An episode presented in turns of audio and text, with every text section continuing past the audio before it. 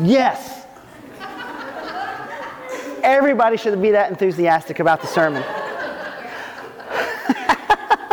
is it over yet? No. Um, today's All Saints.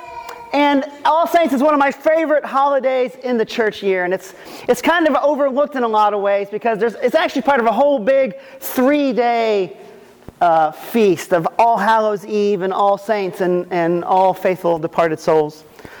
All souls, in short. And um, it's the one, you know, because in Christianity, Jesus calls us forward, right? We're always looking ahead. And in the life of the church, we're often thinking about what ministries we're going to do next. How are we going to reach out and, and introduce more people to Jesus? What's the future that lies ahead of us? But on All Saints, it's the one day we sort of pause and we turn and we look back. We remember those who have come before, those, those saints in every generation, and not just the big capital S saints, but all of the little saints who, in their quiet ways, made a difference in our lives. Because Thousands of years ago, Jesus gathered around him a group of friends and followers. There were the disciples, of course, and then, then all of those others who were with them the thousands who were fed, and the 70 who were sent out, and, and those who stood at the foot of the cross with his mother. And those people, when Jesus died, were surely heartbroken. But in his resurrection, they were shown the power of God in the world. And they, they went on to share that experience with those that they met. And those people that they shared with went out and they shared it with others who shared it with even more until, through an unbroken chain of relationships, someone shared it with you. And whether that was your Sunday school teacher 90 years ago or somebody you met last week, someone tried to Im, um, imitate Christ in their lives and introduce Jesus to you, to, to show forth God's glory in the world. And then today we, we celebrate that, that unbroken chain of relationship stretching back beyond two millennia that circle of friends and the beloved that Jesus gathered around him until today we are all over the world. And we are called to remember them because, because we take, I hope we take strength from, from the ways that those that we loved and are, are no longer with us helped shape and shape or share their lives with us. All of us sort of go through seasons of life. We're like a tree, right? Like the leaves on the tree. We, we start as little buds and flowers, and we, we break forth into glorious greenery that, that shades the earth. And then, like now, that time of year, we, we wither away and eventually fall to the ground. And no matter where we are in that cycle, whether we're fresh little buds or we're withering away and our season is coming to an end. We have all had a role to play in the life of the tree. And that tree is the church, it's the body of Christ. In all of us, generation after generation, we flower and we bud and we, we reflect the glory of God and we fall away. But the tree, the tree survives. And that all of us have the opportunity to be the, the leaves and the seeds falling to the ground and sharing that good news with Jesus so that, that more trees might grow. All saints, you know, um, Isaac Newton said that if he saw further than others, it was because he had stood on the shoulders of giants. And our faith is kind of the same way that we are able to do the things in ministry that we do to, to live out our Christian life, to show God in the world because of the work of so many others who came before.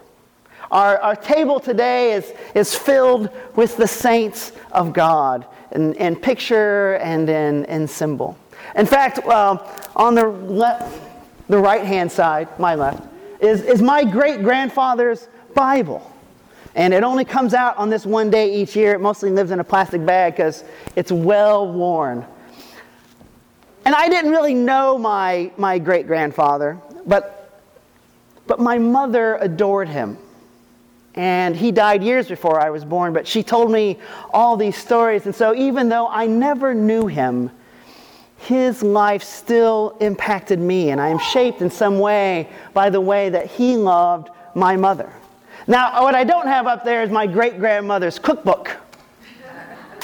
And I knew my great grandmother and I loved her. Grandma Corey was, was a wonderful, wonderful woman.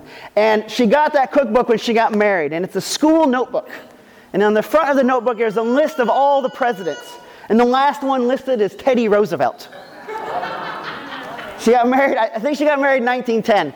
And, and Grandma Corey, she wrote out all these recipes by hand with a pencil, and they're all like Mrs. Smith's, you know, recipe for this, and Mrs. Abner's recipe for this, and so on and so forth. And, and Grandma Corey was a, lived on a farm uh, in Indiana where I grew up, and um, they had a wood stove, and so uh, some of the, the directions are things like, you know, make the oven real hot. So they're not necessarily terribly useful. Also, um, there's a lot of lard in some of those recipes. But then my grandmother has gone through and she's, and she's written in, it, in her penmanship in her hand in ink, and she's kind of updated some of the directions. She's put in some, some ingredients that you probably can't get so much anymore. I mean, my grandmother's you know long gone as well, but she also put in like temperature directions and things like this. And I love looking at this cookbook because it's it's full of like little grease spatters and, and stains of things, so you can tell that it was well worn and well used. And, and I think that's a great metaphor for what the life of faith is like. To be honest with you, it's kind of a shabby looking thing. You know, because it, has been used. It wasn't put up somewhere to be revered, but something that's taken down year after year, probably for a, a century, and used. And that's what our faith is supposed to be like. It's supposed to look a little worn around the edges. It's supposed to be maybe a little ragged and frayed because it's something that we're called to take out into the world and use. It's a tool for building the kingdom of God.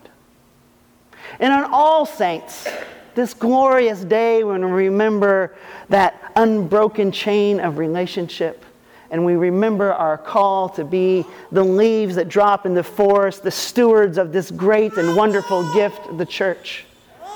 We should also take from that courage and strength for whatever lies ahead.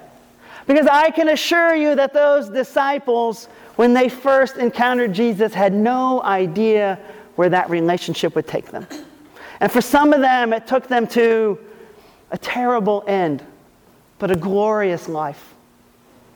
And so, as we ponder that relationship we have with Jesus and remember those who shaped our lives and our faith, we may not know where that road will take us in the future, but we can be assured as the beloved children of God, that the promises of Christ's resurrection for us are true, and that we can hold fast to them, and so that no matter where the road may take us, we can be strong in the confidence that this life that we lead is not ended by mortal death, but that we will join again with all of those we have loved, the saints who have gone before, in the glorious new age of Christ.